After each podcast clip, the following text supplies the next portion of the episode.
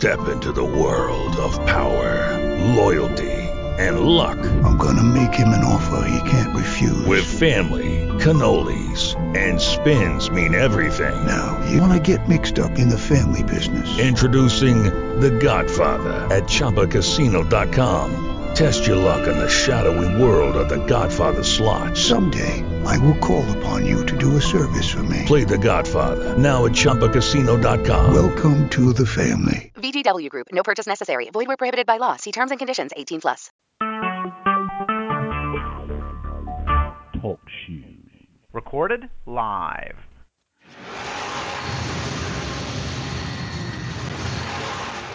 Welcome to the Cultdom Collective podcast. Here are your hosts, Dave AC and the Sixth Doctor.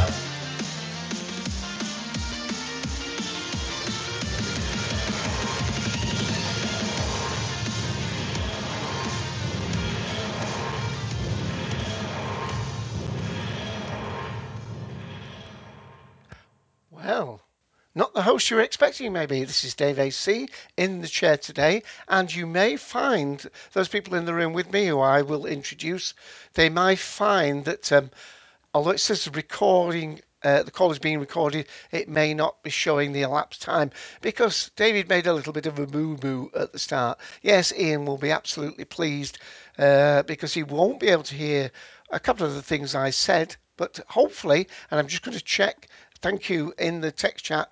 I'm hearing from Mike Randall Thor that I am here. So actually, before I do that absolutely brilliant, uh, never to be heard again intro, um, let me just welcome those people that are in the room. Hi, Mike. Caught me off guard there. Where's the uh, mute switch when I need, need it? Hello, Dave. you see, we get two professionals in the room with us, and we are showing them how it's done and old Dave AC makes a bit of a mess, but we may have recovered. And uh, that uh, little snigger you heard is none other than Kyle, uh, one of the co-hosts of uh, Discussing Who. Hi, Kyle. Oh, oh, no look, I learned from, from the best. I learned from you, and I learned from uh, Lewis. So, uh, you know, one little bit of having yourself on mute or whatever that was, you know, we'll we'll look past that.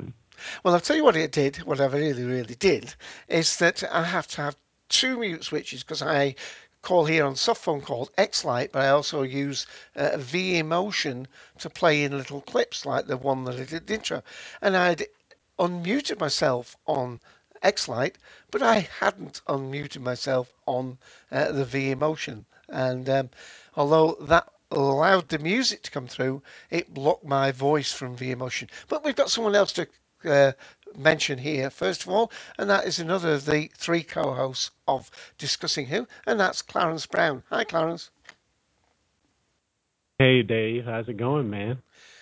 But, abysmally at the moment, but we're saved. We're saved. We've got experts, as I said, uh, but he's lost to the ether. Uh, Ian and myself. so we have to remember that that Dave is like six or seven hours ahead of us. So having Yeah. said that, you know, it, it's it's already wine time for him. Oh, but it's, eh, you're right. It is wine time, but I'm drinking water. Yes, um, uh, and of course I'm doing double duties today. I'm in the chair and hopefully leading the discussion. Uh, Ian uh, is uh, celebrating his younger son's Callum's birthday today, who's seven, and he's whisked him off to Legoland, probably with his wife and Ah. uh, his older brother uh, Liam. So they're having um, a day off today, and of course he's not worried. He's not fretting. He knows that I'll make a mess of it anyway. So he, he's, he's no point in worrying. But uh, as I say, two of the co-hosts of uh, discussing who in the room with us, and Mike. Mike, of course, is our third wheel on uh, our commentaries that we do. Yes, um, these guys here uh, in the room with us, and I'm very grateful that they're here with us, uh, have ploughed on and I was going to say churned out, but that doesn't sound as though they might be any good.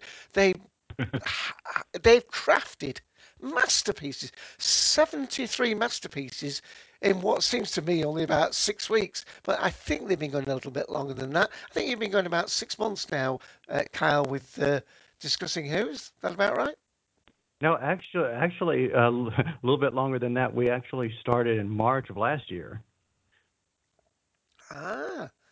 So it's actually been a little bit bit, bit longer, but in the last uh, six months, especially because of Doctor Who going week, you know, doing weekly during those uh, uh, episodes, we went from about 40 episodes in the first year till you know within say March from now, you know, till March, we've probably done about 30, wouldn't you say, Clarence? Oh yeah, yeah. It definitely ramped up after the uh the proper season started. So yeah, it's just been a lot of fun, and, and we're just trucking along.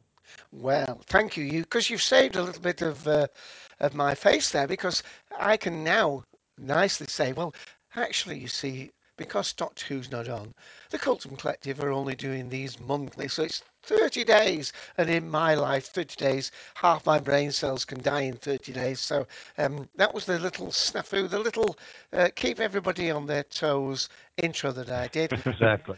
And um, before we go any further, I mustn't forget that we have people under the cone. Certainly one, so let's hear the cone.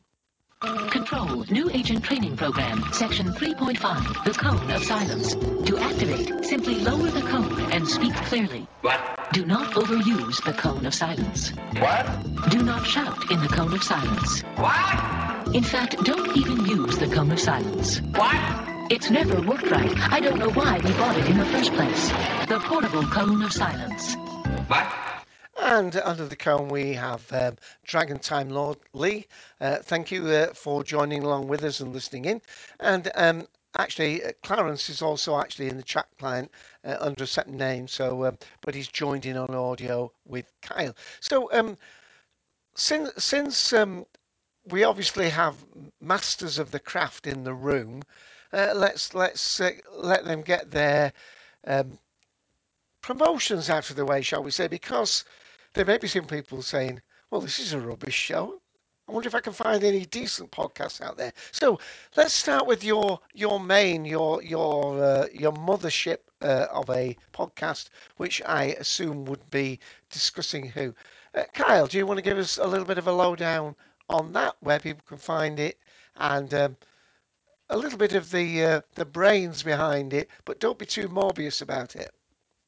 Ah, very. Oh, oh, that was a good one. Yeah, sure. Um, so Clarence and I, along with uh, Lee Shackleford, who is also with uh, Dave, Ian, and myself on Doctor Who Podshock, uh, we started, like we were saying earlier last year, uh, discussing Who. And uh, what we are doing with discussing Who is, of course, obviously Doctor Who. So we've got some Doctor Who content, but because we're all comic book fans, we cover comic books as well as sci-fi. So we we have a little bit of everything uh, that we talk about, and uh, we try to brand each episode based on you know whatever that content is a little bit differently. So you, you know check us out, and how can you check us out? You can do that at discussingwho.com. And since I pickled Lee's brain or put him in a jar for the brain of Morbius, and he's not here, I will give a shout out for his other show that he does, which is the Relativity Podcast. It is not a uh, podcast like this or Podshock or uh, Discussing Who. It is actually a serial. It's a story that he's written and he's produced along with a co-star, Elena Jordan.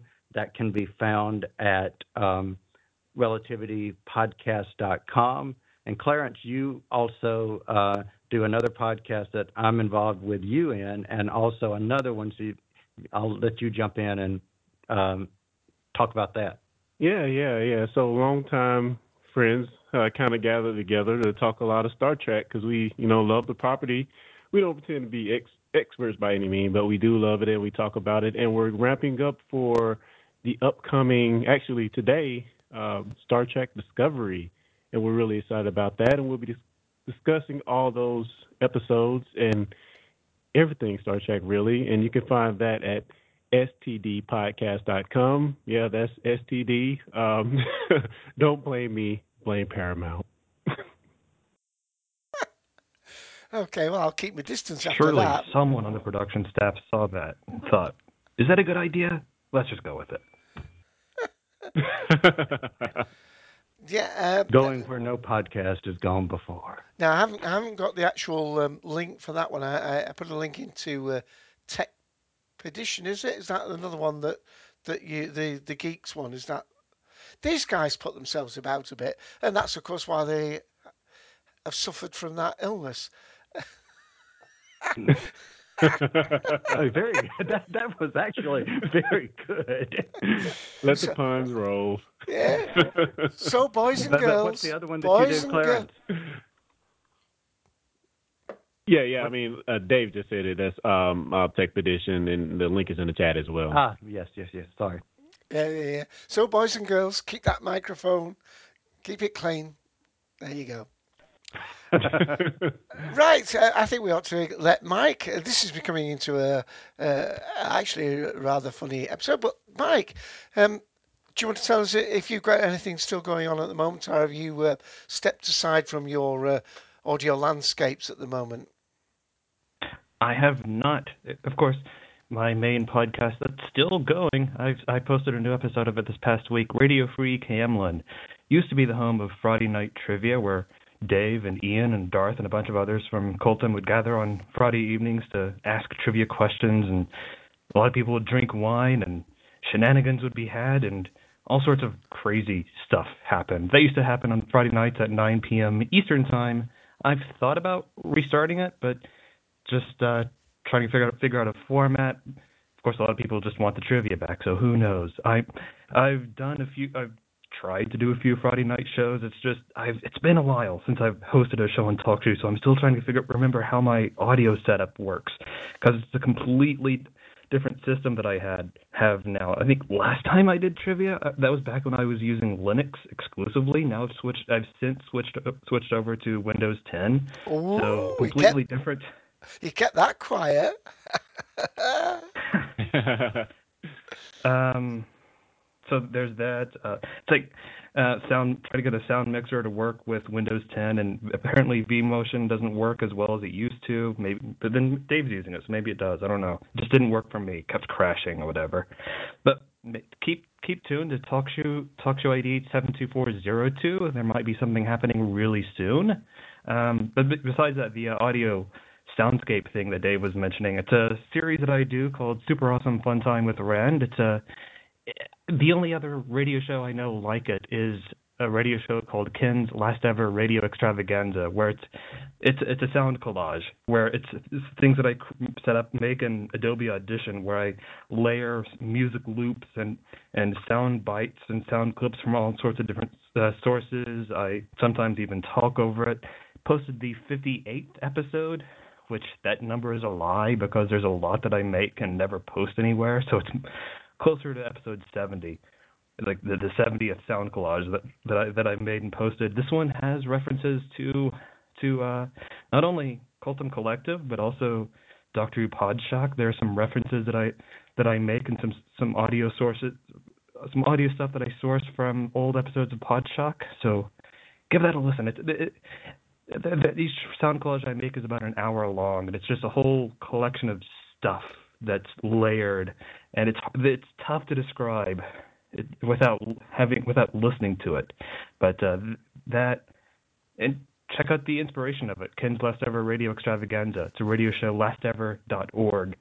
Uh, you can find info about my podcast at theratproject.wordpress.com. Um, and that's what I'm doing with podcasts. Besides using Radio Free Camelin to post discussion podcasts on whatever comes up. Like Doctor, I've been doing a lot of Doctor Who discussion. Uh, there was a an episode I posted recently after having discovered two Doctor Who books from years ago. One was a book called The Doctor Who Error Finder by who wrote that?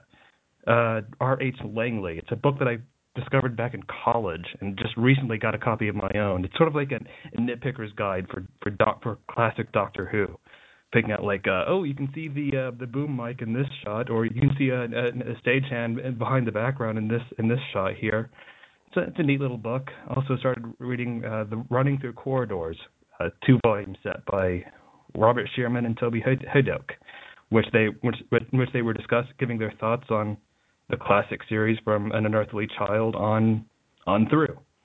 Two interesting books there. So yeah, Radio Free Camelin. All sorts of stuff that I post there, and I'll post links in chat here momentarily to stuff I mentioned. So yeah, podcasts.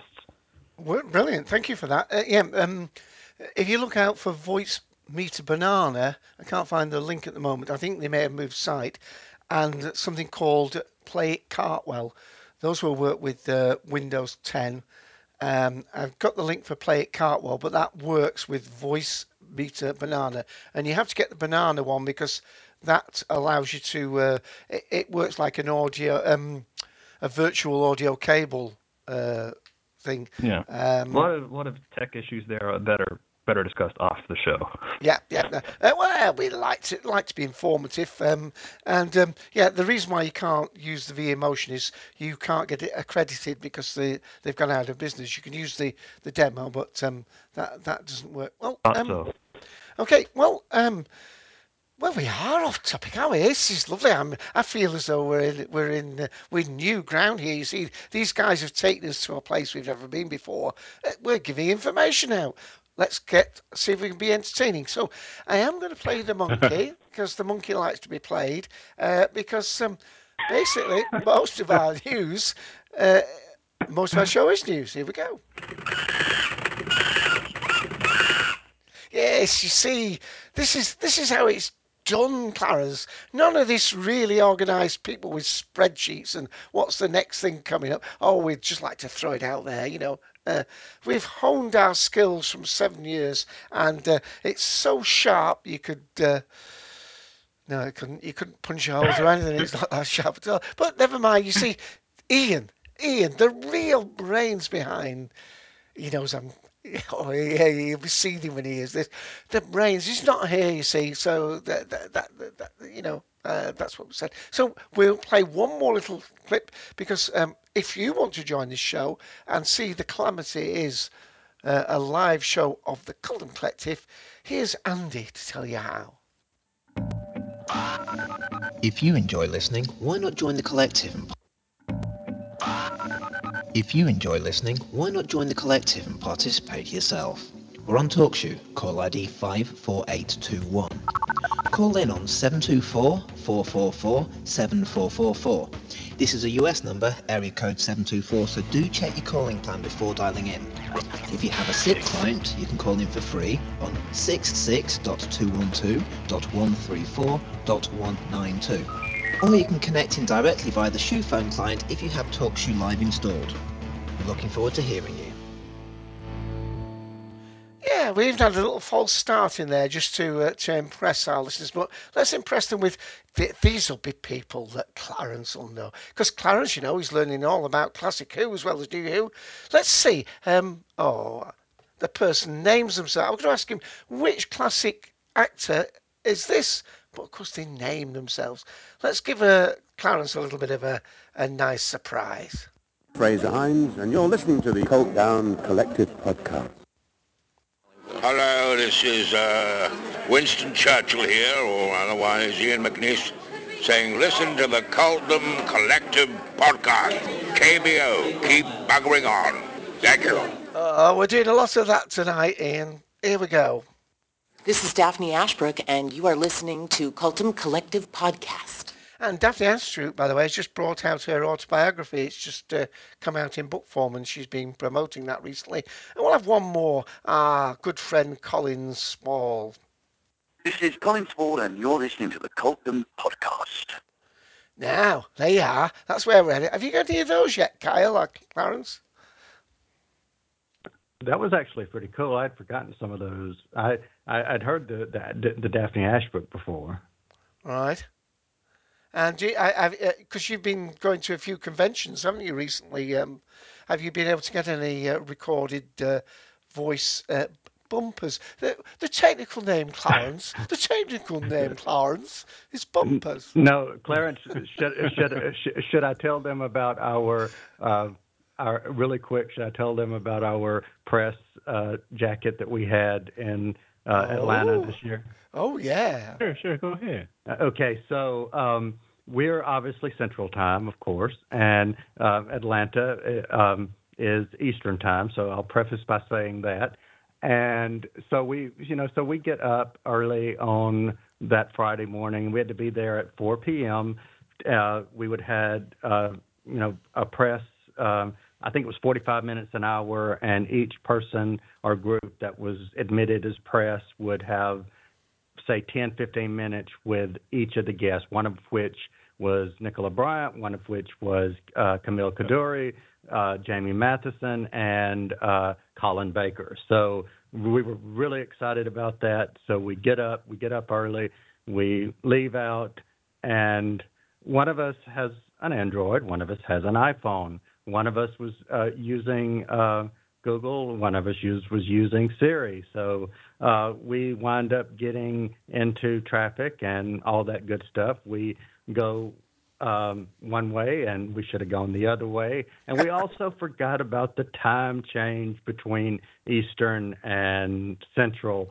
So, long story short, when we go back to Hotlanta next year, we will be going a day ahead, not not uh, parlaying against uh, time zone changes and traffic and all that. So, needless to say, we uh, missed the uh, press jacket because of you know all those things I just mentioned. But it was a funny story that we can tell now. Uh, I see. You know, I like I, I, I, like to blame your, your, Apple device, but hey, you know, we'll we'll, we'll go with what you said. yeah, yeah. I, I I could blame the driver, but you know, there we go. You, sh- you should never. you, you should never have drunk out that was of. actually a good one. You should never have drunk out of that uh, that chalice that that Sister of Karn co- cosplayer gave you. You should never have done that. There you go. okay, I think that deserves a l- little bit of.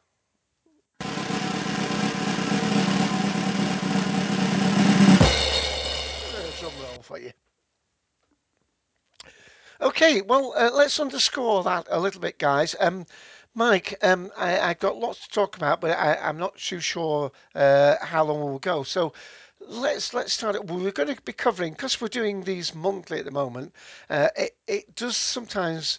Uh, leave us in a little bit of disarray, as you may have noticed, because um, you know, it's very difficult to remember what we did last week, uh, uh, last month. Uh, we we talked about some of the sci-fi. We are talking iZombie, Orphan Black, The Defenders, Game of Thrones. Oh, we we we push a lot in there, you know.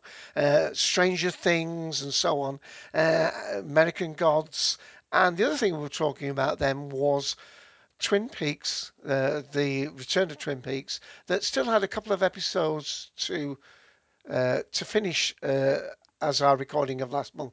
So uh, I asked Mike if he'd like to give us a, a mostly spoiler-free um, thoughts on what he made of the return of uh, Strange, uh, not Stranger, of Twin Peaks. So Mike, do you want to just do that section now? Sure. I'll go ahead and talk about Twin Peaks: The Return. First things first with, with Twin Peaks. Um, this is this was entirely directed and written by David uh, David Lynch and Mark Frost. The entire thing was directed by David Lynch. So if you haven't, if you aren't familiar with David Lynch's style or aren't really a fan, then of course uh, this wouldn't really appeal. But uh, as a sequel follow-on series from the original Twin Peaks, which aired what 89, 90, 27 years ago at this point, 27, 28. It's it was it was a show that no one expected to, to ever happen. There was that there was that really there was that that line at the end of the final episode, which an episode that David Lynch returned to direct. One of the reasons the, the second season of the original Twin Peaks went so far off, just went so far downhill in quality, I guess you could say, is that both David Lynch and Mark Frost were both off on the they were both working on their own productions. I think David Lynch was working on Wild, his movie Wild at Heart and Storyville, I think is what Mark Frost was working on at that point. Neither of them were involved with Twin Peaks at that time. And so that there were a lot of story elements that were thrown in that were not related to anything David Lynch had planned for this show. Like the whole Windom Earle story arc, which was never has which is not referenced a single time in in the new Twin Peaks. So if you if you I'll bring this to a close by saying if you wanted to catch up on the original Twin Peaks, you only really have to watch until I think episode nine or ten. It once the Laura Palmer story arc is wrapped up, that's anything past that is not that relevant to the this return series. Just the the last episode of the original Twin Peaks. So the first like the first nine, then skip ahead to the final episode, and you're good to go for the for the new Twin Peaks. And this one is it's definitely worth watching through the original Twin Peaks, which was great, had its great moments. But this one is like this one, this Twin Peaks: The Return is it's David Lynch being given full creative control on a premium cable network, Showtime. He has he had the freedom to do whatever he wanted, and this is very much in line with all of David Lynch's creative works up to this point, specifically Mulholland Drive. If this this new Twin Peaks really did remind me a lot of Mulholland Drive, and I love that movie. It's a great movie. There's just so much complexity to it. There's just so much that's enigmatic about that that even I don't understand completely what happened in that movie, which I guess is kind of the point. So here we are, are with Twin Peaks, which brings back a lot of the a lot of the the, the, the original cast, those that survive, those actors that didn't, like Frank Silva, which is this is without giving too much away. I love that David Lynch was able to make certain two characters whose actors have passed away, those being Major Garland Briggs, played by Don Davis, and Phillip Jeffries, who was briefly in the Fire Walk with Me movie, played by David Bowie. That both those characters have a huge presence in this movie, which is great to see. It's a great tribute to, to those two to, to those two actors, Don Davis and David Bowie it's great to see how how they how they play out in this. And the, there's just like the original Twin Peaks, the return it spans so many different genres, so many different styles of storytelling. There's there's comedy, there's horror, there's supernatural, there's mystery, there's there's slice of life. There's just sort of just like real life stuff that happens in there. There's there's murder, there's one thing I've noticed with the return is there's at least one character in episode who die who either dies or is killed. That's something you just kind of become used to as the show goes on. It kind of becomes kind of that thing like, oh, we're 25 minutes in, and oh, oh, there we go. There goes our character for the episode.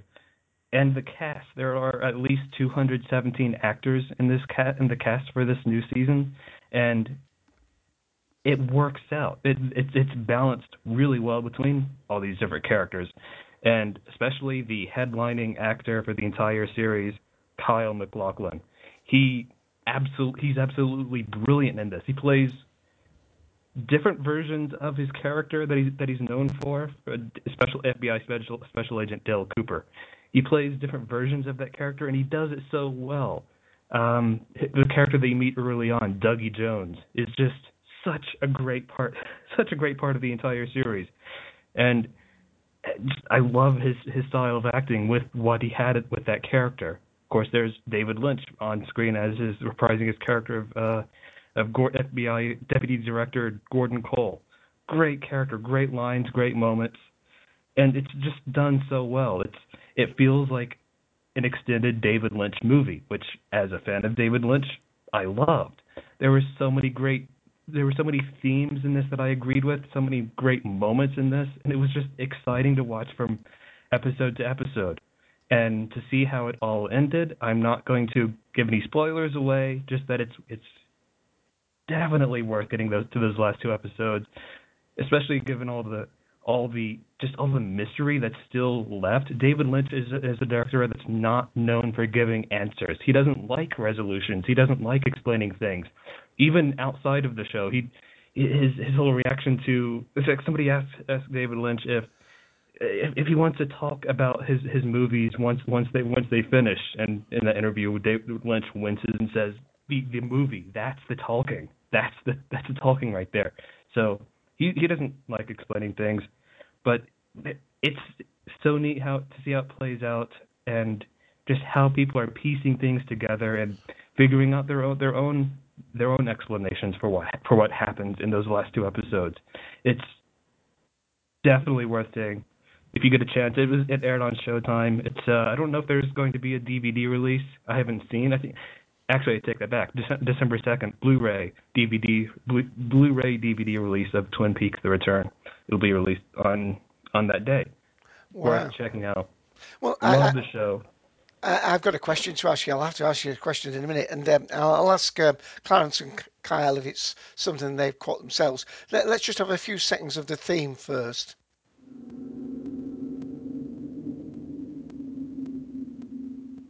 And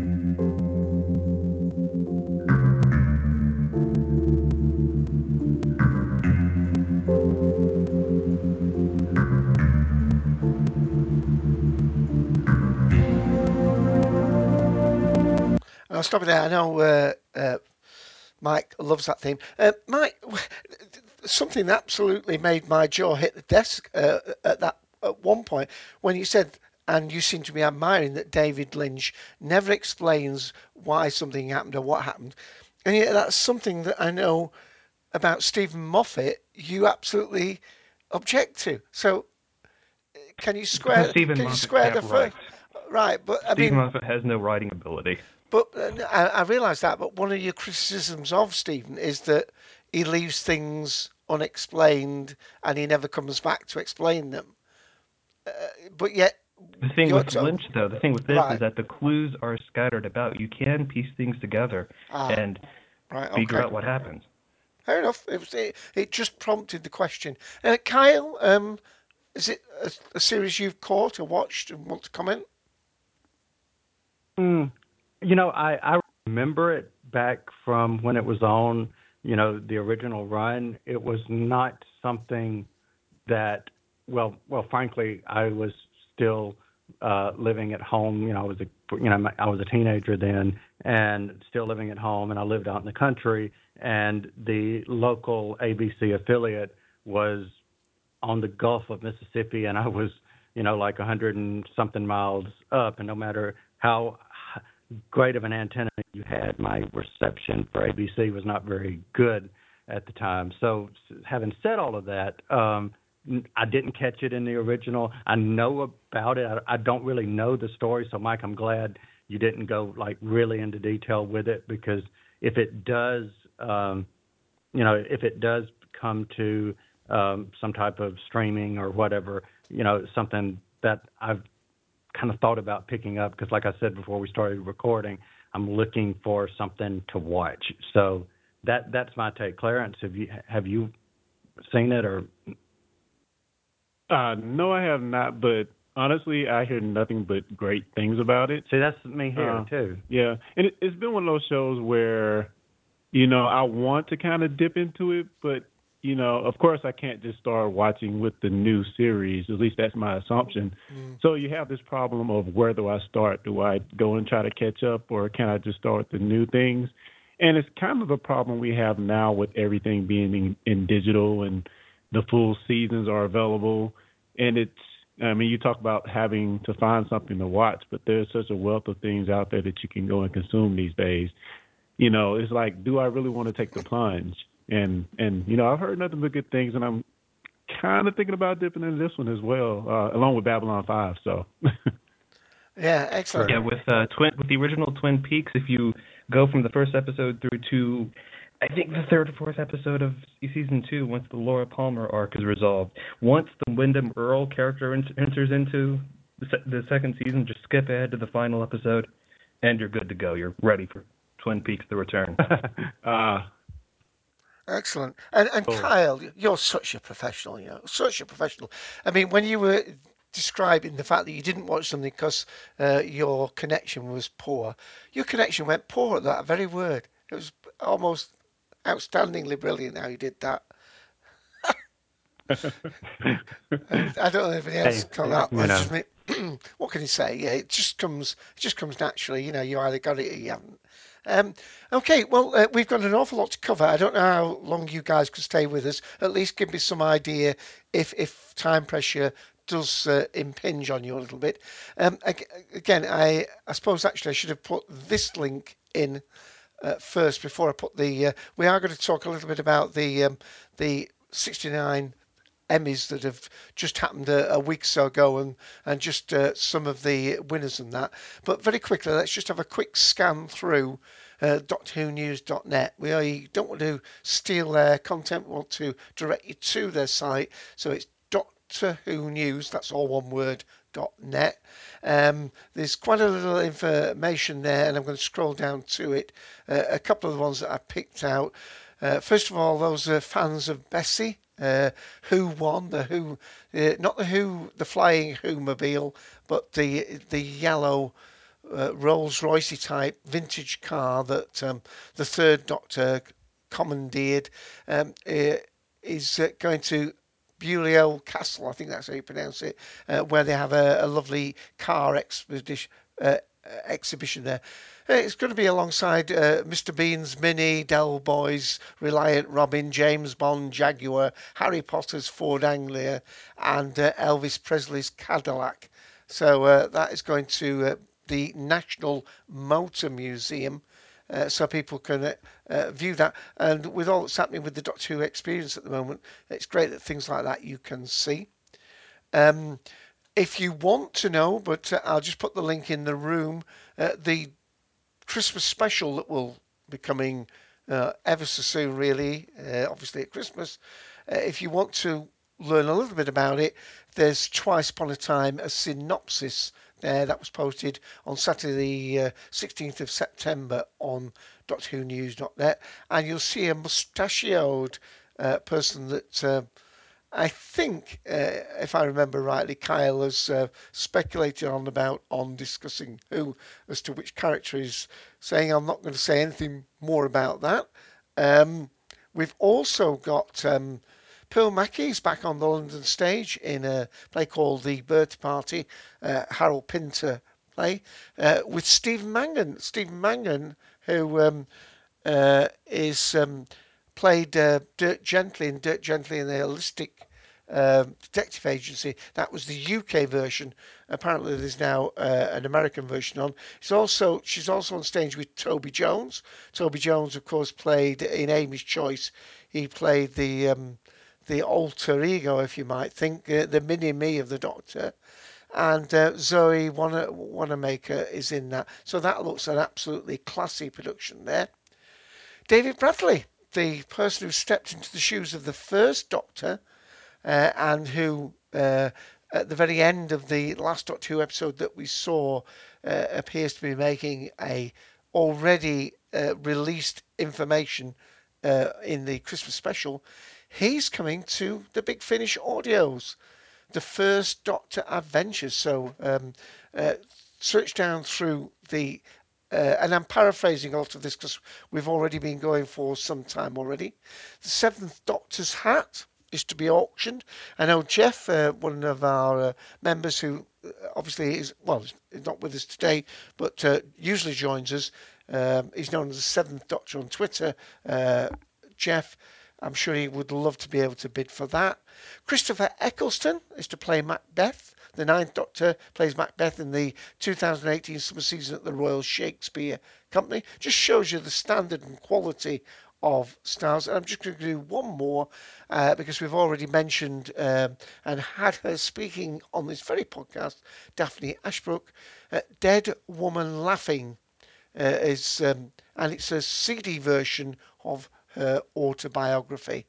Uh, so let me just put a link to that one since we've already uh, been able to uh, feature her voice on this call. Uh, that's from DoctorWhoNews.net. Uh, now that's all the Doctor Who news. I haven't asked anybody else, but um, is anybody here who's got any Doctor Who news? Kyle, um, I, have already asked Mike before you joined us, but um, have you got any Doctor Who news? Or is that being saved for uh, episode 74 of Discussing Who? No, no, no. I would share it here, but I I think other than I think this is a universal news item, no matter what uh, Doctor Who podcast it is. Everyone is ready for Christmas. Ah, and talking about Christmas, uh, Mike says he's got a couple of items to just mention. Well, Who news anyway. Yeah, and one quick item and that is part two of Torchwood new new series, series five, uh, which is done by by Big Finish Productions.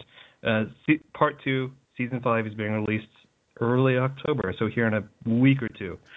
Torchwood Aliens Among Us, and if you haven't been listening to that, I recommend it. It's it's not only is it the official fifth season, it feels like the first the first two series, which is good. And I'm there's a certain character who's returning. I don't want to give spoilers, but Big Finish have already announced the casting, but uh, can't wait to see this character return.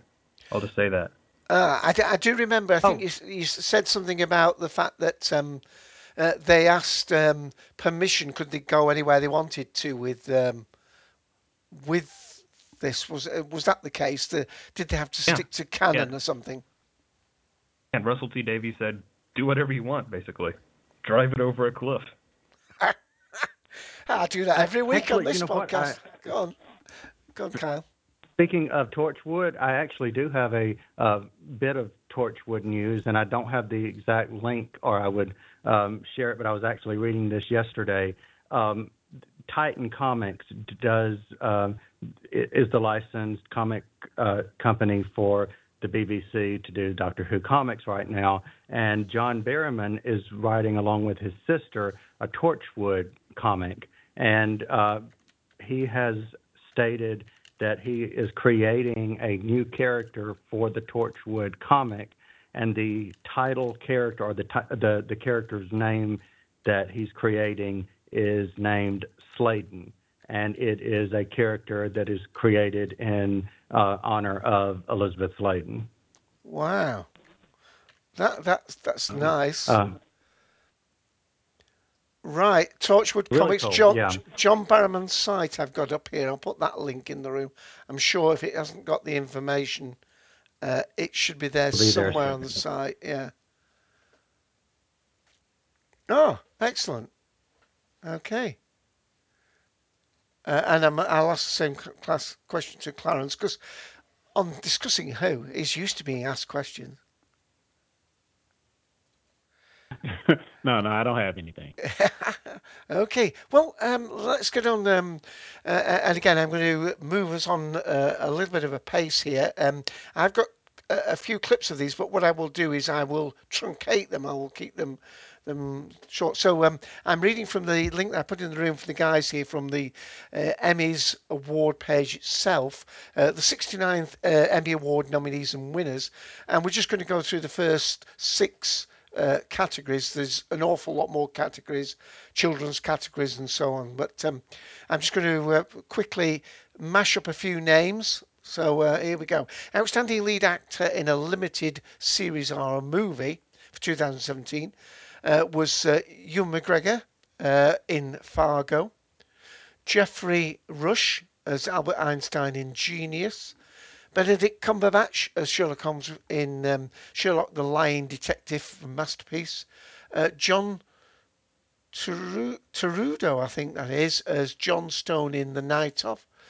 Riz Ahmed um, uh, as Nazir Naz Khan in The Night of, and Robert De Niro as Bernie Madoff in The Wizard of Lies. And the, the winning one was Riz Ahmed in the night of. And here's a little short clip. I'm going to cut it quite short.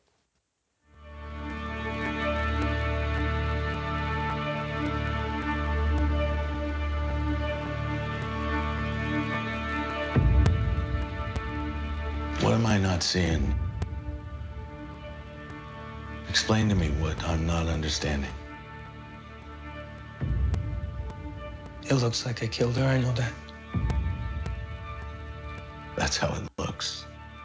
And I'll stop it there. And of course, this is a guy who, who goes out on a, a night and whether drugs are involved or whatever, uh, ends up can't remembering anything and accused of some murder. And um, and then the story unfolds, and presumably with lots of twists and turns.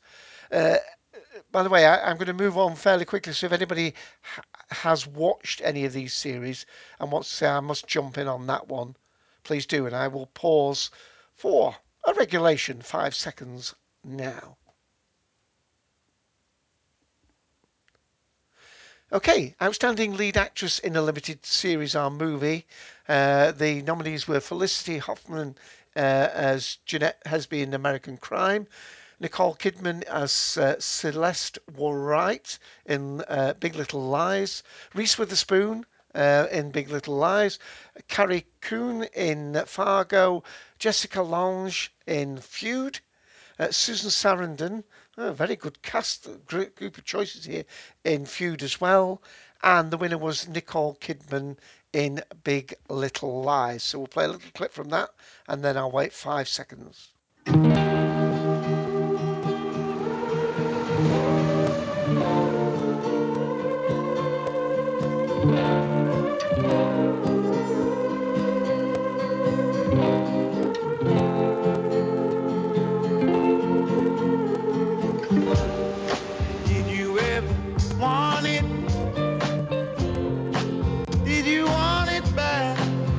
And I'll stop it there. We, we could only play a little clips of these.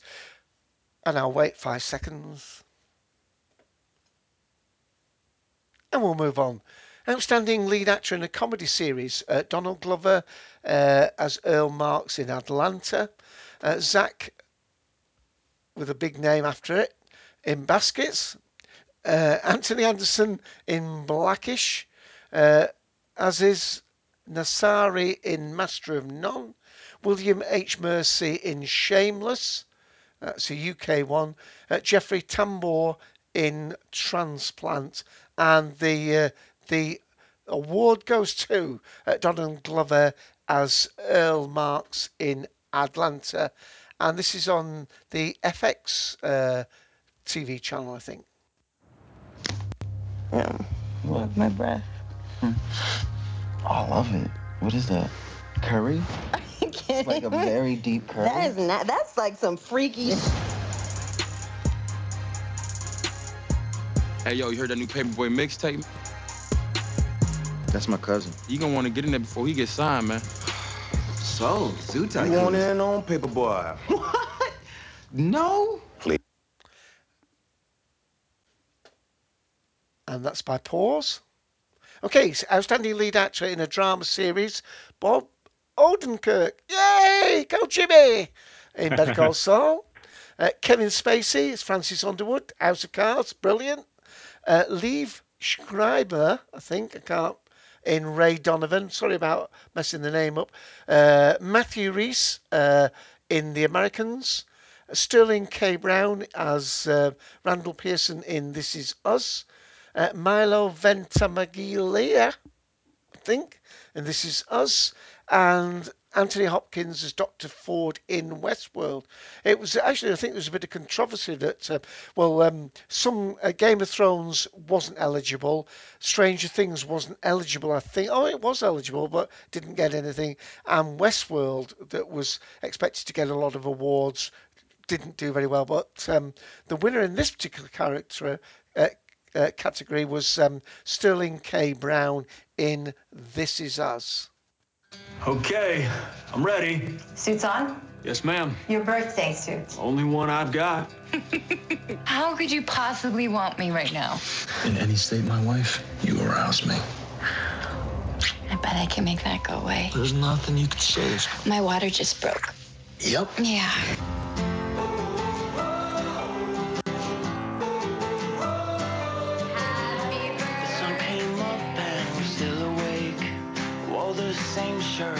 36 today. You don't look 36. And that's actually the theme of the show. Uh, all the characters, disparate characters, all living their own little lives, uh, calamities and dramas, are all, I think, the same age. And um, uh, th- that's how the story links up. Five seconds. Outstanding uh, lead actress in a comedy series, uh, Pamela Aldalon, I think that is Sam Fox in Better Things. Tracee Ellis Ross uh, as Rainbow Johnson in Blackish. Lily Tomlin as Frankie Bernstein in Grace and Frankie. Jane Fonda as Grace Hanson in Grace and Frankie. Allison Janney as Bonnie in Mum. Uh, Ellie Kel- Kelper as Kimmy Schmidt in The Unbreakable Kimmy Schmidt. And Julia uh, Louis, uh, Louise Dreyfus as Selina Meyer in Veep. And the winner in this category was Veep, which apparently uh, I think this woman has won it about six times. Well, this last year has been fun. you know, really fun. The, the loss hurt, but I did take this opportunity to um, reacquaint myself with an old friend of mine by the name of Selena Meyer. Oh, fuck me. Congressman Ryan, I want to let you know that I will destroy you in ways that are so creative they will honor me for it at the Kennedy Center. We are going to make Buddy Calhoun the next governor of this dried coyote turd of a state. So saddle up those emphysema tanks, you inbred. And that was a very difficult one. I had to. Uh, there's about four, four, four-letter words in that first clip. I had to try and you know, five seconds on your starters. No starters, just one last one to mention then. And we did mention this a little bit last uh, week, uh, the one that won, but this was outstanding lead actress in a drama series. Uh, Robin Wright as Claire Underwood, House of Cards. Oh, yeah. Uh, Viola Davis uh, as Annalise Keating in How to Get Away with Murder. Keri Russell as Elizabeth Jennings in The Americans, Claire Foy as Queen Elizabeth II in The Crown, uh, co-starring, of course, uh, with uh, none other than the 11th Doctor himself, who plays her husband in that. Um, I much prefer Victoria, by the way, which is on tonight, episode um, six of eight, I think, the second series of Victoria with Jenna Coleman in. Yay, go Jenna! Um, and um, I, I must admit, I prefer Victoria to um, The Crown. But never mind. Elisabeth Moss, Moss in Offred, The Handmaid's Tale, and uh, Evan Rachel Wood as Dolores in Westworld. And yet again, Westworld lost out to The Handmaid's Tale. So here's a little clip of that. I had another name, but it's forbidden now. No, please, please don't take it. You girls will serve the leaders and their barren wives. We only wanted to make the world better. Better. Better never means better for everyone. And I'll stop it there. I haven't seen that. I have seen the film. It's a dystopian future where uh, women uh, are uh, employed, slaved into giving, being birth mothers, and um, as I say, it's a dystopian uh, future. So um, we got through all that without any comments. Um, anybody in retrospect want to make any comments about ones that lost out? Maybe uh, any uh, Westworld fans here are um, uh, any of the others that they, they, had hoped may have gone away with an award. Mike, you any comment on it in any in any regard? And we'll move on. Not really, no. Okay. Although I think although Bob Odenkirk was was nominated for Better Call Saul. If only Yeah. McEwen had been uh, nominated for for Chuck, I think he would have won. I hope he would have won because his his his acting as Chuck McGill that was just amazing. That was amazing acting throughout. At least this this latest season alone. Uh, absolutely. Uh, and the the guy who plays Mike as well. Um, uh, he, he was Jonathan brilliant. Banks. Thank you, Jonathan Banks. Yeah. Okay, Kyle. Any comments about um, the Emmys at all? Mm, no, not not for me. Um, I'm I'm, I'm kind of like Mike said. You know, they're they're. Um, I mean, they are what they are. Yeah, yeah, yeah. And uh, let's ask Clarence. Um, I will say I'm surprised, but I guess it's not really surprised by the amount of digital only uh, properties that are on here. Yeah, yeah. Uh, of yeah, of course, House of Cards, and even I guess The Handmaid's Tale uh, is on a digital only service. Uh, but overall, um, I don't know. I think I would like to see Bob Odenkirk win as well. Uh, he's a favorite of mine, along with Kevin Spacey in in uh, The House of Cards. Uh, but yeah, yeah. I mean, also transparent on the list. Uh, Jeff- Jeffrey Tambor.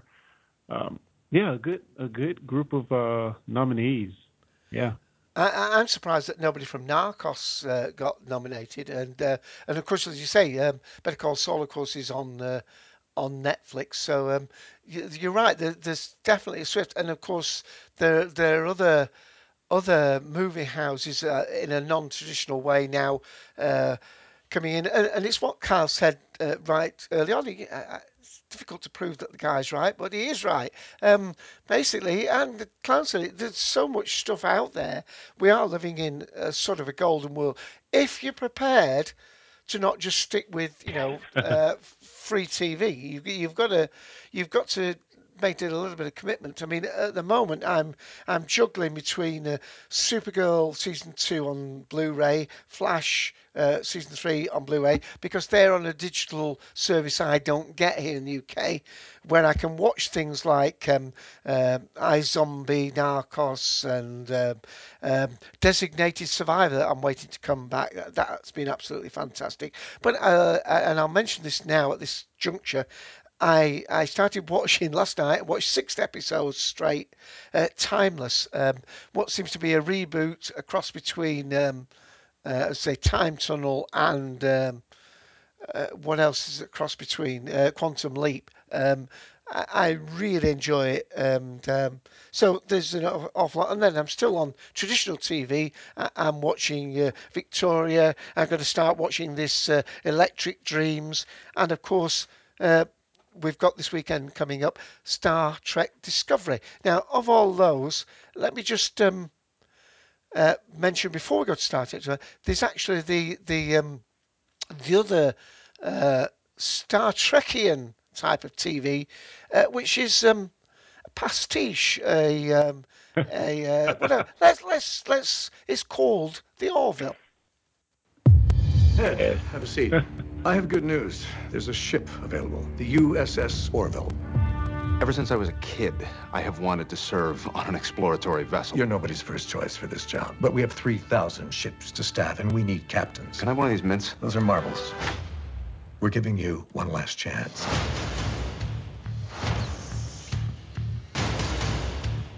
I just want to say I am thrilled to be your new captain. I want this to be an efficient ship but also one that you're glad to be serving on. Lieutenant Commander Bortus, your entire species is male, isn't it? That is correct, sir. Probably not a lot of arguments about leaving the toilet seat up and that kind of thing, right? Moclans urinate only once per year. Really? That's, I mean, I'm, I'm up two, three times a night. that is unfortunate. It is. And the, the funny thing is, when I was uh, getting the clip for that, the, the alien that he's talking to, and the makeup and the look of him, seemed oddly familiar because the next clip I did was uh, Star Trek Discovery, and one of the aliens in that looked almost identical to my, uh, you know, uh, amateur eyes. Um, anybody want to comment on the Orville? I don't know where it's up to yes. in America when it's started. Yes, yes, I'll come in. I think we're up to see uh, episode three. Wow. And um, yeah, I have to say I'm oddly surprised by the amount of money they're putting into this show. Um, of course, it's nothing just movie quality as far as the sets, but but they're putting a lot of money into the CG, and it looks really good. And this show is better than it should be. that's a good way to put it. Yeah, it, it, it's. I mean, you go in with these low expectations. Oh, it's just a Star Trek uh, parody ripoff type show, but it's actually kind of good. Uh, I haven't seen episode three. I saw episode one and two, but but um, I think the jokes in the in the uh, show are not as overbearing as I thought they would be. They're more subtle, although although there are moments when they actually, you know, they go for the juggler, and I'm like, oh well, you know, they have to do it. It's supposed to be a comedy of sorts, but I have to say, um, if especially in episode two, I thought episode two was really good, as in it put this junior officer, um, well, senior officer without command experience into the command role, and I thought it was really, really good. And yeah, like I say, I mean, it's better than it should be. what about you guys? I didn't expect. I mean, I'm kind of like you. I didn't expect I, I, well, I didn't expect it to almost be a. Uh, well, I'll say this: I've only seen the first episode, and the fact that you just said that the second episode was even better than the first. My first episode, the entire time I'm watching it, outside the graphics, outside of the you know the special effects, was I'm surprised that Paramount hasn't tried to stop this because other than missing all of the Star Trek emblems and their insignias and talking about you know the Star Trek lingo, it reminded me of just like a light uh hearted Star Trek episode, not a comedy that's making fun per se of Star Trek. Right. It was so, sort of, yeah. So it wasn't a Galaxy Quest type of thing then. Didn't feel like it to me. Yeah, to me, it was a little. The comedy was a little more muted than I thought it would be. Right. But it, it, worked really worked really well, and, and we even see a holodeck esque thing in there. So they they are really ripping off everything they can about Star Trek, and I have to say it, it's it's surprisingly good. Right. Well, uh, the the thing is, they may not have known when they were doing this that Star Trek Discovery was was on its way. I mean, uh, maybe they thought they'd have a clear field, and uh, uh, as a, as a parody, it may people are tuning in because it's the only Star Trek they can see. Um, uh, I I don't know. Um, Mike, any comments on this before we we we go to the uh, the, the Discovery one itself? I haven't haven't seen it yet, but uh, quick question: Has there either of these two episodes has the transporter been used or even shown? Um, I don't believe so. I don't Because believe I, so. heard, I I heard some talk about that, and some people were wondering: Does Paramount have too much of a sort of a copyright claim on that idea for them to even use that? That's just one thing I've heard. But uh, it it looks like an intriguing show. If, if, if just if I can find the time to watch it, looks looks looks amusing. Right. Yeah, and I, it, as as long as you go in with low expectations, which I did, you know, um, I think you'll find it surprising. Yeah. Yeah, given all that I know about Seth MacFarlane being a Star Trek fan, he, he even had a he MacFarlane had a cameo in an episode of Star Trek Enterprise as some nameless crew member, and he had, even had a couple of lines in the episode. But yeah, looks neat. I- I'm I'm reading here on the wiki page about it. It's um, Jonathan Frakes, one of the directors, produced and Yeah, yeah, that's correct. well, I mean, uh, he he's got the insider knowledge, hasn't he? um, And, yeah. and you and you have have a few Star Trek alum actually on the show. I think Penny Jerald Johnson Jerald. She was uh, Sisko's love interest uh, in DS9. She's actually the uh, nurse on the show. And I want to say Brent Spiner is the android's voice on the show. Ah, Yeah. Right. Well done. Yeah. Well, that sounds. Uh, I can't see him named as the cast, but uh, uh, recurring, is it? Uh, Rachael MacFarlane is the voice of the Orville computer, but that's not it. Hang on. Guest stars. Charlize Theron. Blimey, they've got. Uh, he's obviously well. I wouldn't say he's called in favours. They may have been calling him, saying, "Can we be on it?" Um, you know, a little bit like um, what The Simpsons, where where you get a, a fantastic because Seth, well, Seth Seth Fallon's the Family Guy chap, isn't he? Isn't he? Did he do half yeah, the he's voices? the creator of Family Guy and uh, yeah, all those associated shows. If you ever watch um, uh, the uh, you know the TV show in the the UK, um, oh crikey, what's his name? Uh, you know the Friday night uh, question. Uh, I don't know what's his name. It's, uh, you can see on YouTube all the clips of Seth MacFarlane being on. Oh, what's the name of his show? Um, now you see, I'm having a, a freeze here. Um, Oh, it'll come to me. The, the you know the um, the the ch- chat show host on the UK on Friday nights, but uh, there we'll go. Okay, uh, Graham Norton. Graham. Norton. Graham Norton. That's it. Uh, there's some fantastic clips on YouTube uh, on the Graham Norton show. He's had people doing things, all sorts of people doing stuff. Anyway, let's go on to hear a little clip of uh, Star Trek Discovery, and, and uh, that I believe starts very soon indeed.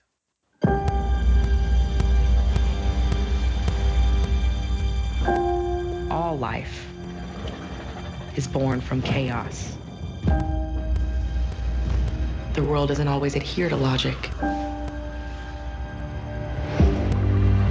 Sometimes down is up. And sometimes when you're lost,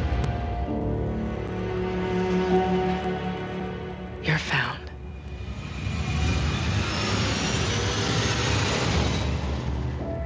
The Klingon Empire has been in disarray for generations.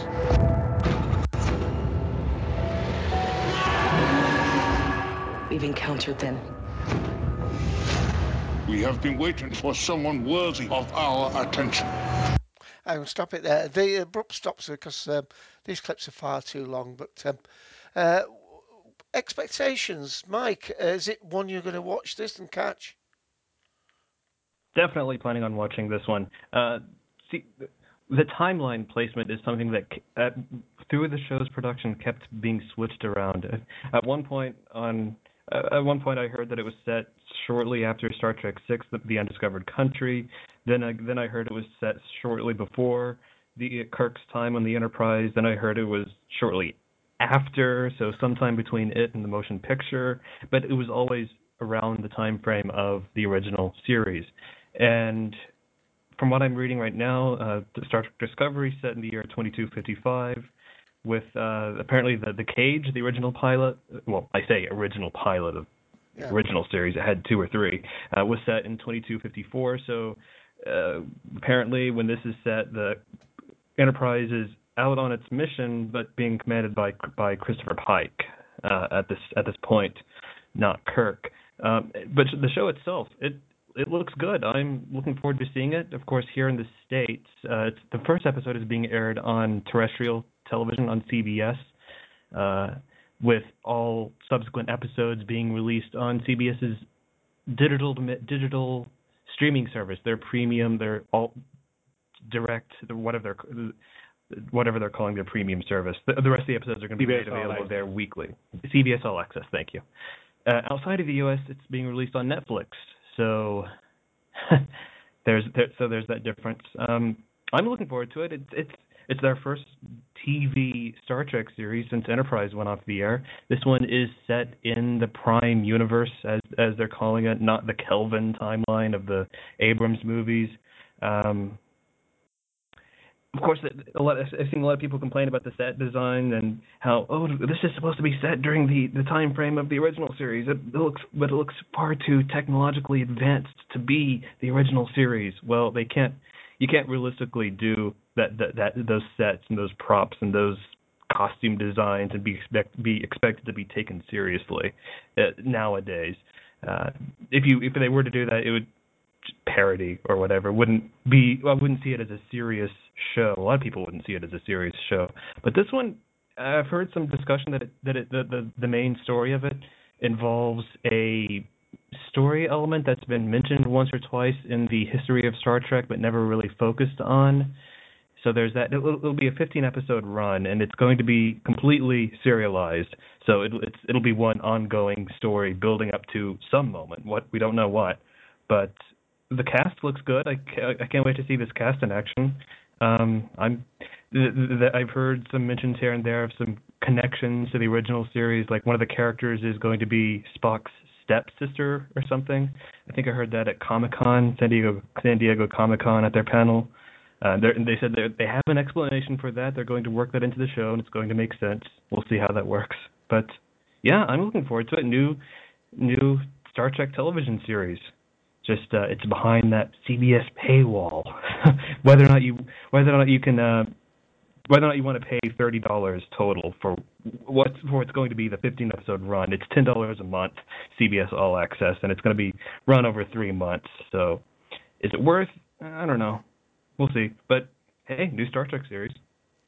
Oh, excellent. And we, we are joined in the room. We did have a guest pop in, but um, uh, Sister Cadence is that. Uh, we've been talking about the Emmy Awards. We're now just talking about um, some of the TV series that we're expecting coming shortly. We've just talked about the Orville, the um, uh, opposite of Star Trek Discovery that we're now talking about.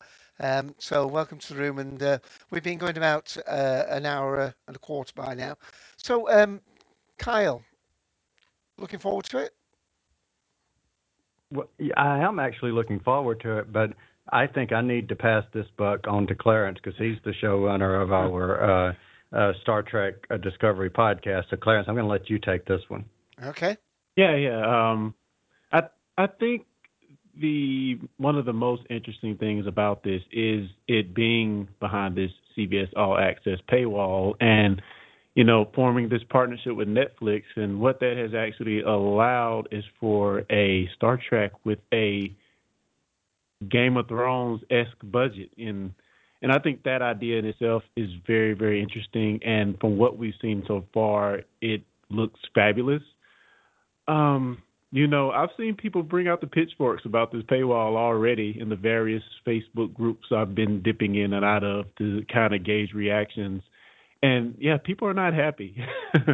but but I feel it only what five ninety nine a month in the U.S. because everywhere else you get it with Netflix, which I find strange. But okay, um, yeah, it's, it's not that much. It's a cup of coffee a month. So, um, uh, be that as it may, I'm really excited about it to see um, a Star Trek with a, a an awesome budget. And you know, one of the things we talked about is does this being digital only allow for a bit of freedom that we haven't seen in Star Trek's past? Uh, um, more risque type things that you don't really see on network television Star Trek. And I don't know if I'm really on board with that or not. I guess we'll just have to wait and see what we get with the show. But um in any case, a very, very different Star Trek in a lot of aspects, not your daddy Star Trek, quote unquote. Uh Uh, but yeah, just just really excited about it. Uh, Sonequa Martin Green of um, The Walking Dead fame, uh, she was Sasha on Walking Dead. I'm really excited to see her step into this role and um, you know, seems like we're going to be following her character throughout the years and and through ranks to see where she actually ends up. And I think they're going to break apart the season. We're going to have half of it uh, now, and I think the other half at the beginning of the next year, maybe. And yeah, I couldn't be more excited to see to see um, Star Trek with a with a very big budget behind it. oh, right, okay. What about um, you? Uh, well, I, I, I am certainly looking forward to it indeed, and it does look lavish, uh, certainly for a TV series. Um, uh, there's a, a, little review here from uh, an Adam Tanswell in my my sort of TV guide here, uh, and this is information I, I, have only just now spotted, and it's not spoilish, I don't think, but it, it does talk about the uh, the way in which the um, the storyline is set up. It says Star Trek Discovery is different it's a 15 hour story. So it appears as though it's one interlinked story. So, um, of that, what you mean? I mean, uh, you, you said they may be jumping around in time zones, so it may be like a, a TV series of The Godfather, where you know, um, well, they messed that up, didn't they? Because they put them all back in the right time order. Didn't like that for the original. But anyway, uh, I'm I'm looking forward to it. I take your point about the fact that it's not on uh, mainstream TV. Uh, ah, and Mike's just put in text that um, the the David Lynch the the Return of Twin Peaks was basically an 18-hour movie. So that's some of the thing as well. What they've probably learned from these uh, things is that people binge drink. Um, just for our, our new caller that came in. Uh, I was talking earlier that I'm watching on Netflix Timeless. I found it last night, started watching about half 10. 4 a.m. I was watching the sixth episode. Uh, I think there are 15 episodes. So I watched six episodes continuously. I bought uh, a Blu-ray of uh, Supergirl 2, which I can't get here the, uh, on the channels I have. Uh, and there are, it's a four-disc Blu-ray set. I'm already just coming up to the end of uh, disc two, and I think there are six episodes. They're cramming six episodes on each disc of Blu-ray, which gets me a little bit perturbed. There must be three episodes per layer, two layers on a disc, um, and I only got that the previous weekend. Um, so th- there is great stuff here. I am looking forward to it. I will watch it, and um, let's let's move on. One of the other things that I I said um, that started here in the UK, uh, and for our new member, I, I am based here in the UK. Um, Electric Dreams. Um, this um, based on uh, uh, Philip K. Dick's stories. So this looks to be um, with the first one tonight. Um, something really. I don't know whether it will be available in the states or not. Um, but even if you haven't heard of Philip K. Dick, you've seen his adaptation of one of his books, Blade Runner, A Total Recall, or maybe The Man in the High Castle. Um, but he over, also wrote over 100 short stories. 10 have been filmed uh, into standalone dramas adapted by top British and American writers. Uh, the first story, The Hoodmaker, as a game Game of Thrones Richard Madden alongside Holliday Grainger, with whom he's previously worked. So the, that's another thing that I am uh, really excited about. I don't think I've got a clip of that, have I? Yes, I have. Let's have a look. Here we go. If sacrifice and love is not the ultimate test of what makes someone human, then what is?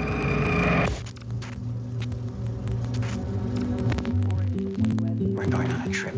Stars shining bright Sounds dangerous, above you. Yes.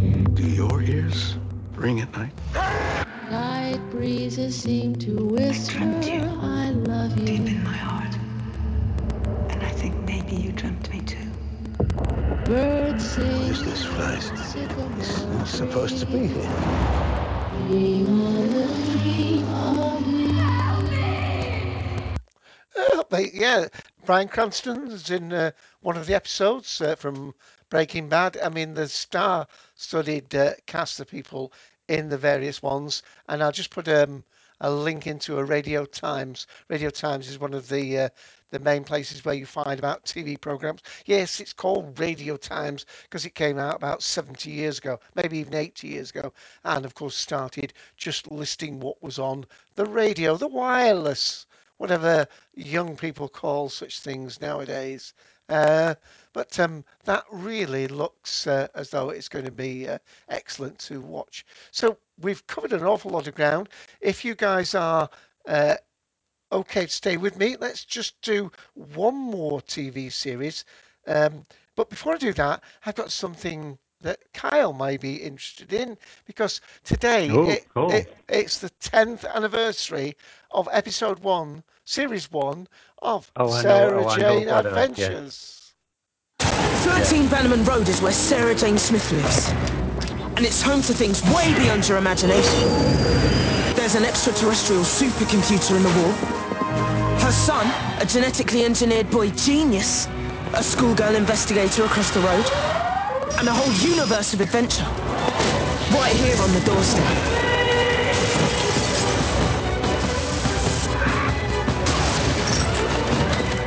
Ready? Always. Yeah, do you want to just wax lyrical a minute about Sarah Jane? Oh, I could do. You know, we would be here until uh, this time next Sunday if you got me started uh, talking about Sarah Jane. I mean, literally, I can. I I will say this, and I know I've said it on the other shows that we're on, and um, you know, I've never said it on this one before, but I have still not been able to watch the last season of Sarah Jane Adventures simply because I want there to be something else out there with Elizabeth Sladen that I've not seen yet.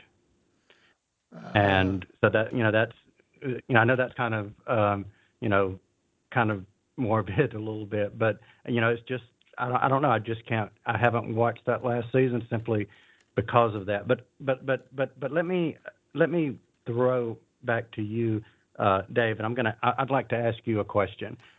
So if you look at Sarah Jane and we see, you know, that uh, she was a companion that was back in the 70s that was, you know, brought back many times and even had her own show until her timely death in 2011.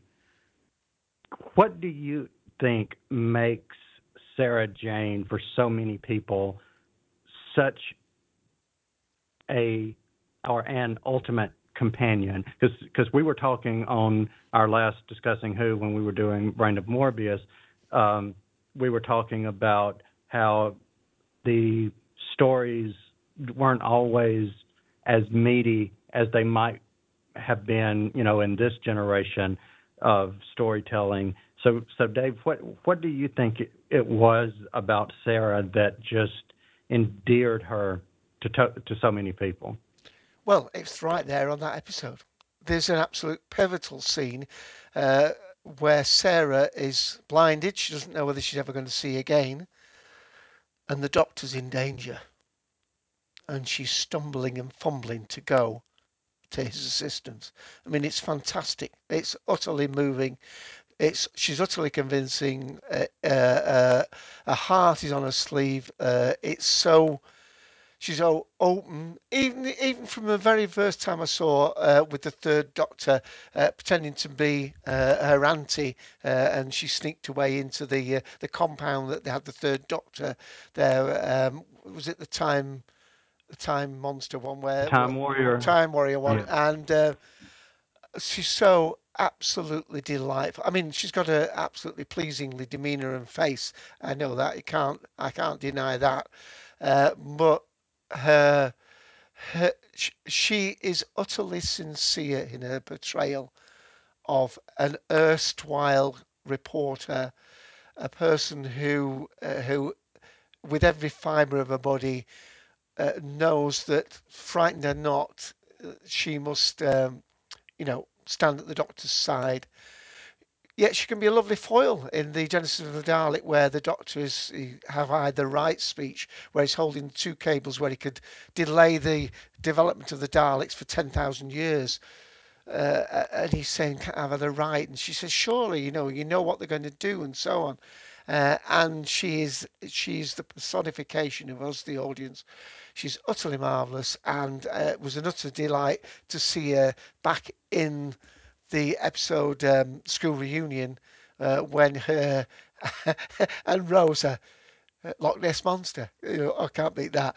Uh, Right. uh, uh, utterly delightful. Uh, there have been other companions, but uh, she is my favourite alongside Zoe of the classic series. I mean, I, I'm very much for Zoe. Uh, have uh, uh, you know, she's perhaps got my slight preference as a character uh, because she wasn't of this world, she wasn't of this time period, and therefore there was that that extra dimension I felt with her. She was um, uh, she was an intellectual equal, at least in mathematical uh, computation, and maybe even superior to the Doctor on that.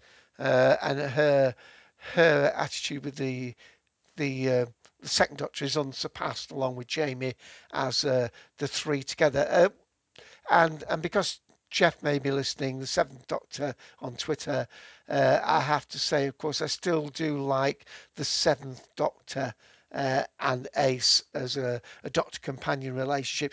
Uh, Ace brought a lot of that, you know, earnestness and almost over as you know the Nitro Nine was just one step too far for the Doctor. But yeah, no, I loved Sarah Jane, and that uh, episode, uh, as I know, is Lee's favourite, uh, the Brain of Morbius. Her stumbling along to help the Doctor, even though she was crippled herself, absolutely, it, it's there on the screen. So, so, so I've got to, I've got to say this, and I'm saying this for Clarence's benefit. You know, uh, and uh, one thing we were talking earlier about uh, John Barrowman paying homage to her with a comic book character named Sladen. Um, Moffat has also did uh, something similar in the sense of naming a companion, which Elizabeth's middle name is Clara. So Uh, indeed. there you go. uh, and also, he he paid homage to the Brigadier by having his daughter Yes, come back. Yes, Ah, Steve, absolutely. you could say Steven Moffat did that, I suppose. Clarence, you can say something. no, I'll, I'll just mention real quick. Um, as far as is, is is my interaction with Sarah Jane, it's it's fairly new, other than what we saw in New Who of her, And um, I mentioned this to Cal, um, him in our last podcast. You know, this meeting her for the first time in this episode, I don't know if I I got the gravity of of how they feel about the character, but I'm definitely interested in going back and watching some earlier um, episodes and seeing, you know, what it is about this character that um, that makes them love her so much. And and I think you did a good job of explaining uh, one of the few things that you like about her. So um, I definitely want to know more about her. And yeah, uh, as I dive more into classic Who, Yeah, um, yeah, just there's not an insincere bone in her portrayal of an erstwhile uh, companion. Uh, uh, utterly convincing and um, yeah, wonderful. Okay, um, uh, unless Mike wants to add anything to that, I'll give him a few seconds. Okay, move on to uh, the last TV one I want to mention, and then we may have to bring it to a, a close because I've imposed on these guys quite a long time. But I do want to mention a couple of movies that are coming up. But um, maybe we won't talk about this a lot. But for a lot of fans here in the UK, a classic science fiction serial is coming back, and that's Red Dwarf, Series 12.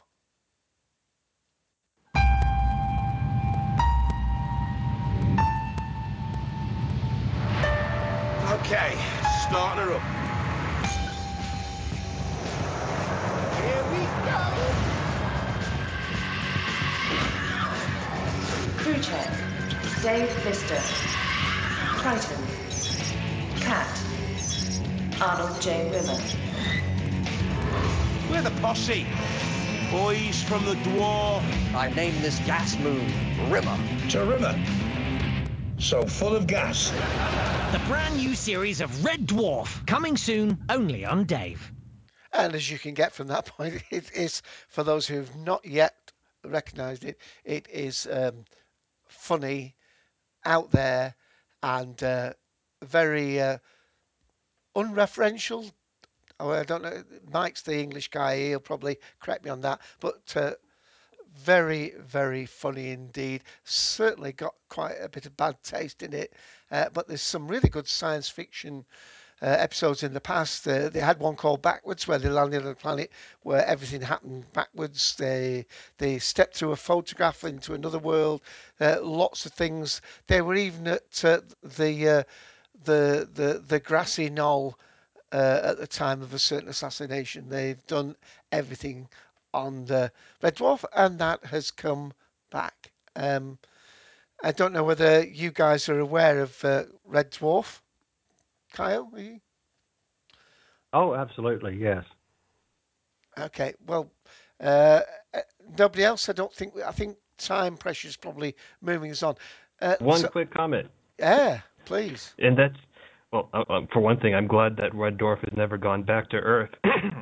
but that out of the way, um, there was a casting announcement for the new season of Red Dwarf. Norman Lovett is returning for at least one episode, reprising his character of Holly. Ah. That has been confirmed through official casting, so there you go. I'm looking forward to that. Okay. Well, um, I I think I, I don't think we should really play any clips at the moment. Let's just very quickly take a little bit of a time to talk about um, some of the films um, that um, maybe people are looking forward to because we've talked about some of these science fiction that we're looking forward to. I'm just going to read very quickly, and I'll put the box office mojo link in the room. Um, I, at this stage, I don't want to really play any clips because that would emphasise one over another. But let me just read uh, the names of some of the, the, the big films at the moment. Um, some not necessarily out here in the UK. This Kingsman, The Golden Circle, the second part of that. It, the um, the return of the horror character, the clown. Uh, the Lego what's that? Jenga? I don't know what that is. American Assassin, Mother, Home Again, Friend Request, Stronger, Stronger, The Hitman's Bodyguard, uh, Spider-Man: The Homecoming, Despicable Me 3, uh, Dunkirk's been. Some of these movies may have already passed in the uh, Americas, but they're only just coming to the UK. Uh, War for the Planet of Apes, But uh, coming, oh, and Beauty and the Beast, Wonder Woman, Guardians of the Galaxy 2, uh, Logan. Again, this is the British ones, which are a little bit uh, behind you in the States. The Fate of the Furious. Um, and they've got some other films upcoming. Um, films coming up in October are, let me have a look. Um, give you time to think about this, guys. Um, where's it gone? No, I can't find the link. Oh yes, it's the Blade Runner. Uh, Blade Runner 2049's coming. Um, Tomb Tomb Raider 2. Uh, there's a new Wonder Woman film that's getting the same female director coming out. Let me just ask it as a general question, uh, Mike. Do you get to the movies, and, and what are you looking forward to coming out? Or what have you recently seen? Don't often go to the movies. I think the last I'm trying to, I think the last movie I went to see in theater was Spider-Man: Homecoming, which I really enjoyed. And the next movie I plan on going to the theater to see is Star Wars: The Last Jedi, coming up here in December.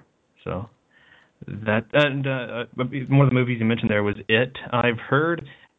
I don't know how how well known this is, but apparently that's just part one of two. There's a part two coming up soon, coming up next year or whenever they release it.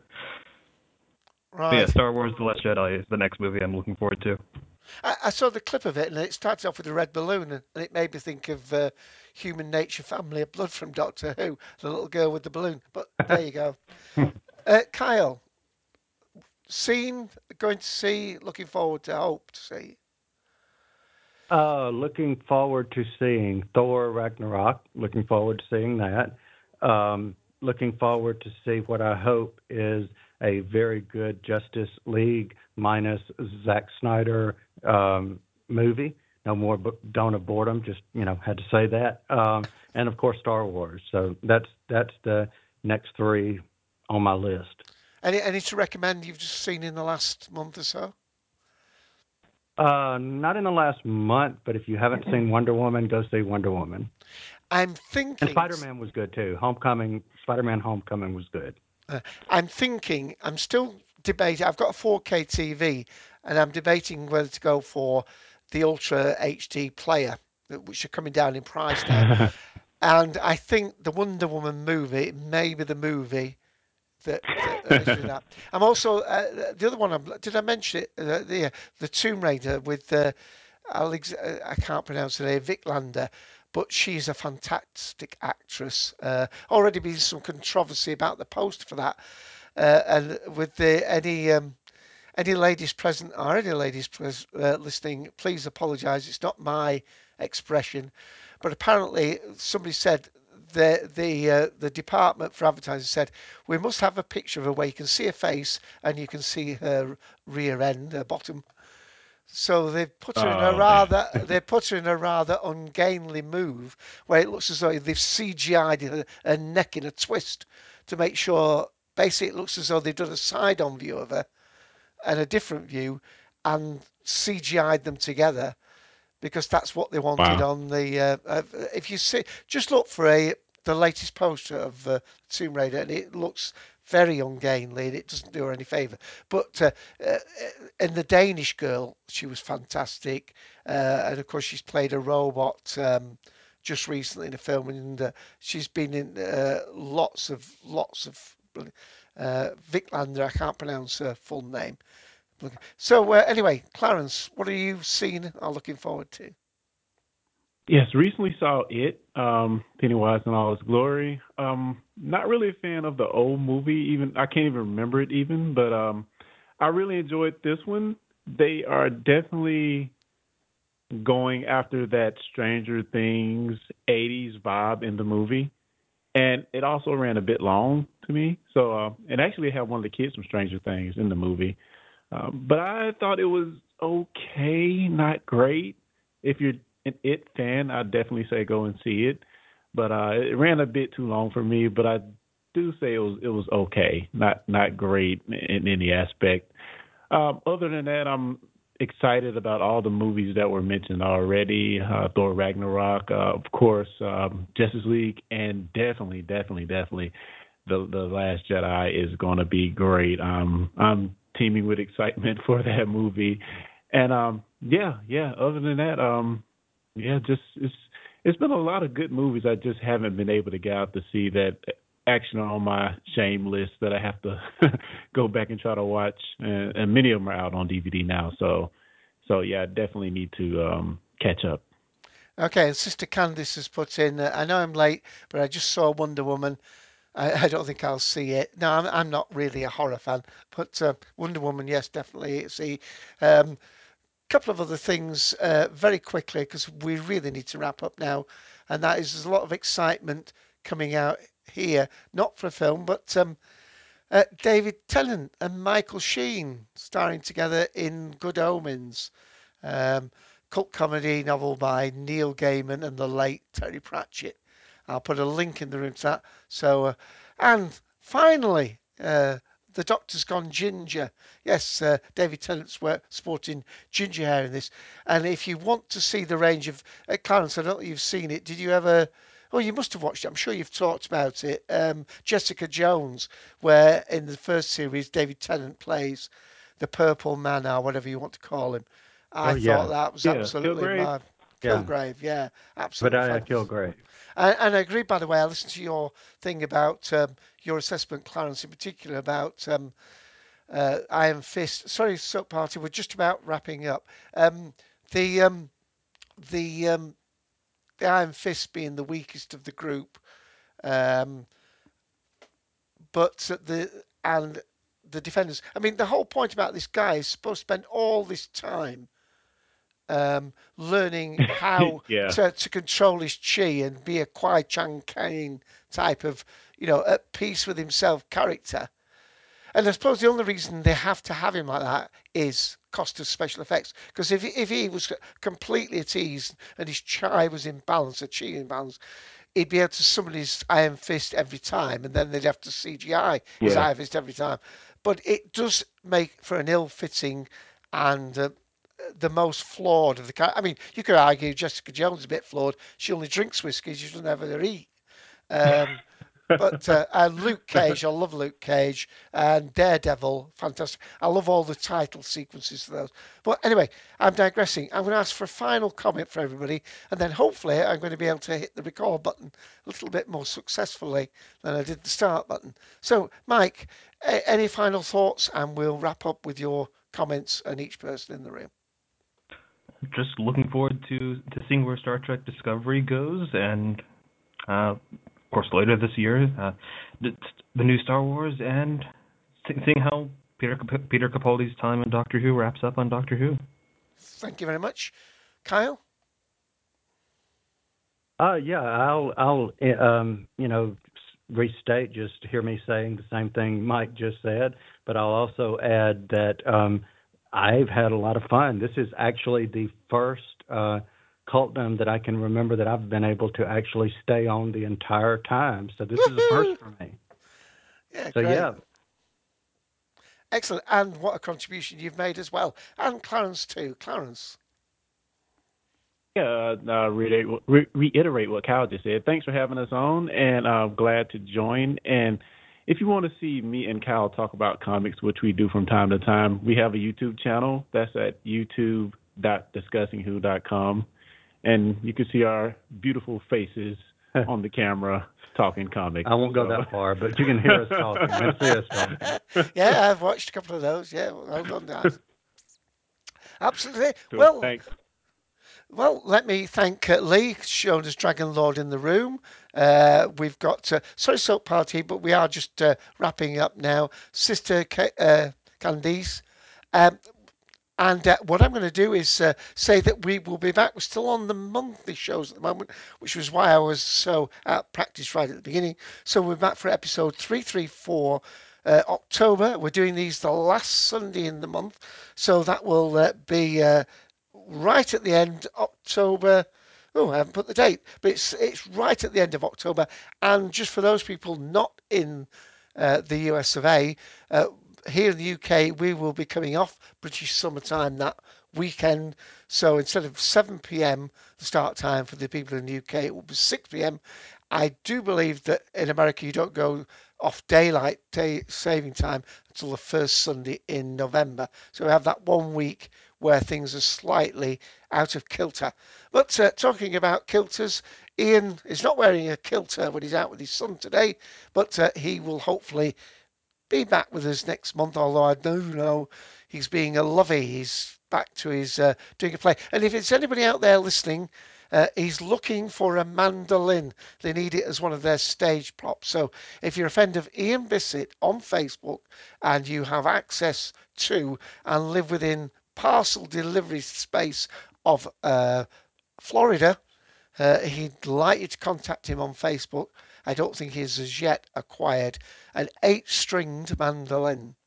So there you go. Thanks, everybody. Thanks. Uh, I will search for the outro and then hopefully we will have a recording uh, because uh, David uh, made a little bit of a mistake.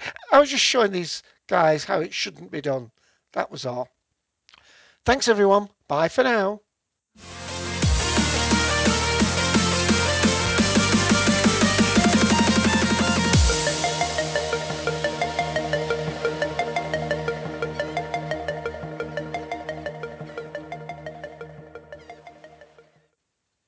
With Lucky Land slots, you can get lucky just about anywhere. Dearly beloved, we are gathered here today to. Has anyone seen the bride and groom? Sorry, sorry, we're here. We were getting lucky in the limo and we lost track of time. No, Lucky Land Casino, with cash prizes that add up quicker than a guest registry. In that case, I pronounce you lucky. Play for free at LuckyLandSlots.com. Daily bonuses are waiting. No purchase necessary. Void where prohibited by law. 18 plus. Terms and conditions apply. See website for details.